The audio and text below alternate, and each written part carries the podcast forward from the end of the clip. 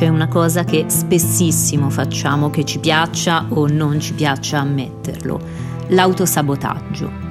Ci mettiamo da soli i bastoni tra le ruote, sia eh, all'interno perché ci screditiamo, non ci fidiamo di noi stessi, ci basiamo troppo sul giudizio degli altri, abbiamo degli standard troppo alti, a volte anche proprio all'esterno, perché sappiamo che dovremmo agire con maggiore buonsenso e invece ci prendiamo poca cura di quello che stiamo facendo, sappiamo che dovremmo usare maggiori precauzioni e invece scegliamo di rischiare, sappiamo che potremmo rischiare di più e invece abbiamo magari paura o non ci sentiamo pronti o non ci crediamo abbastanza e ci tiriamo indietro.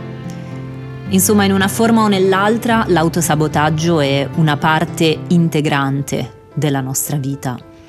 La carta della tradizione che ci racconta oggi di questo aspetto particolare si chiama l'avversario.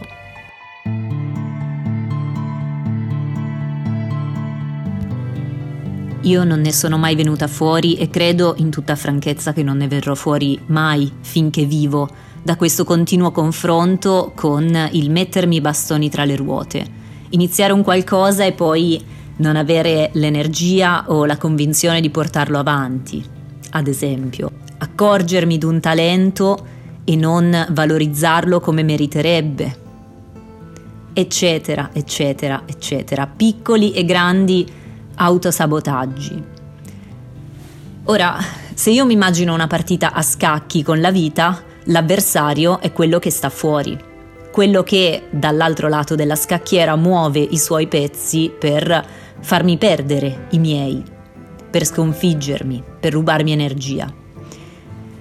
Il fatto è che a volte appare esterno, ma eh, per la mia esperienza personale questo avversario degli scacchi il più delle volte è all'interno di me e poi si manifesta fuori con tutti i ritorni, i richiami, le metafore eh, che me lo ripresentano. Ed ho sempre, tutte le volte che ci ho a che fare, la sensazione di vederne sempre solo la punta dell'iceberg, come se fosse una presenza pervasiva, capillare nella mia vita, di cui mi accorgo solo quando la fa veramente grossa e mi mangia un pezzo importante. Il resto del tempo non è che non c'è, pian piano mi erode ai fianchi, tesse la sua tela, la sua strategia per prepararsi a mangiarmi i pezzi cruciali degli scacchi e a farmi scacco matto. Non mi lascia mai, è sempre là, non abbandona mai il tavolo da gioco.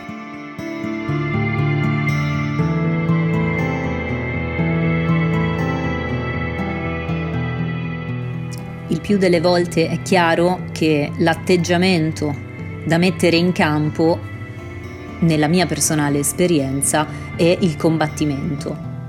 Si gioca a scacchi per vincere, non per farsi mangiare i propri pezzi. E quindi, eh, con tutto quello che posso, con tutti i mezzi che ho a disposizione, me la gioco.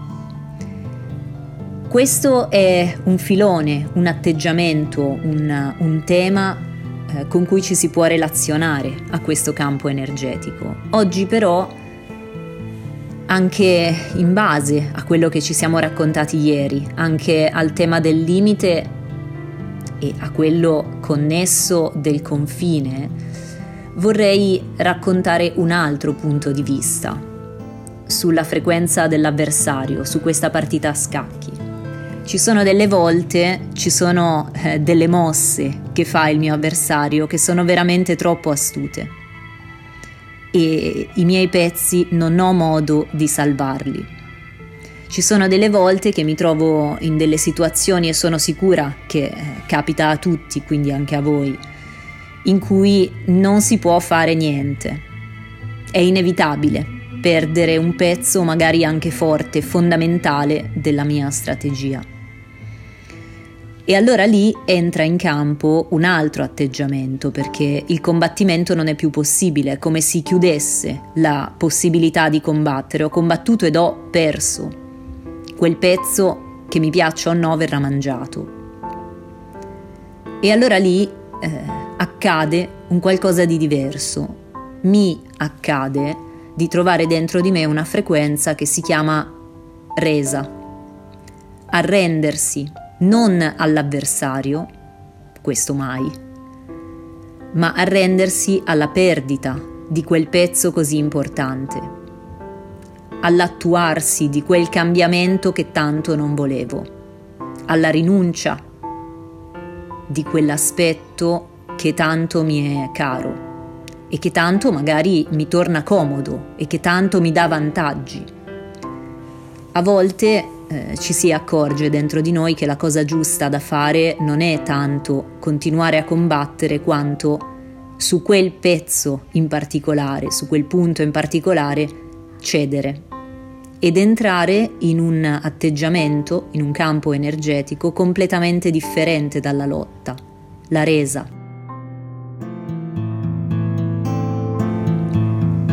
Che non è il calarsi le braghe, per intendersi, ma è il prendere atto. Per legarmi a quello che dicevamo ieri, il prendere atto del limite, del confine dove arriva la mia forza oggi, del confine dove arrivano le mie possibilità, dove arriva la mia consapevolezza. Arriva fino a lì. Più in là di così, oggi, ora, in questa specifica circostanza, mi devo arrendere, devo mollare. Ecco, una cosa di cui mi accorgo è che non appena entro nella frequenza della resa, il mio avversario perde interesse in me non per sempre figuriamoci, ma eh, mi lascia qualche attimo di respiro. È come lo sorprendessi, è come non sapesse più come reagire. Il conflitto lo sa gestire, la battaglia per i miei pezzi degli scacchi è come tutta la sua vita. Nel momento in cui mi arrendo e in quel momento mi rendo conto di dov'è il mio limite, il mio confine, mi lascia in pace. Non gli interesso più, non ho più visibilità, non ho più quel tipo di energia che lo attira. Allora la, la chiave di tutto è arrendersi sempre. No, assolutamente no. Sarebbe una vita infame se tutte le volte mi dovessi arrendere. È arrendersi con cognizione di causa, con consapevolezza, con presenza e ascoltarsi e capire dove sta il mio limite di oggi, di questo momento, di questa specifica situazione, senza generalizzare. Quando lo trovo e lo sento mi alleggerisco della necessità di combattere oltre il mio limite, perché capisco che lì oggi è in un territorio dove non mi posso spostare, dove non riesco ad arrivare. Subentra la frequenza della resa e per un attimo trovo sollievo dai continui attacchi del mio avversario.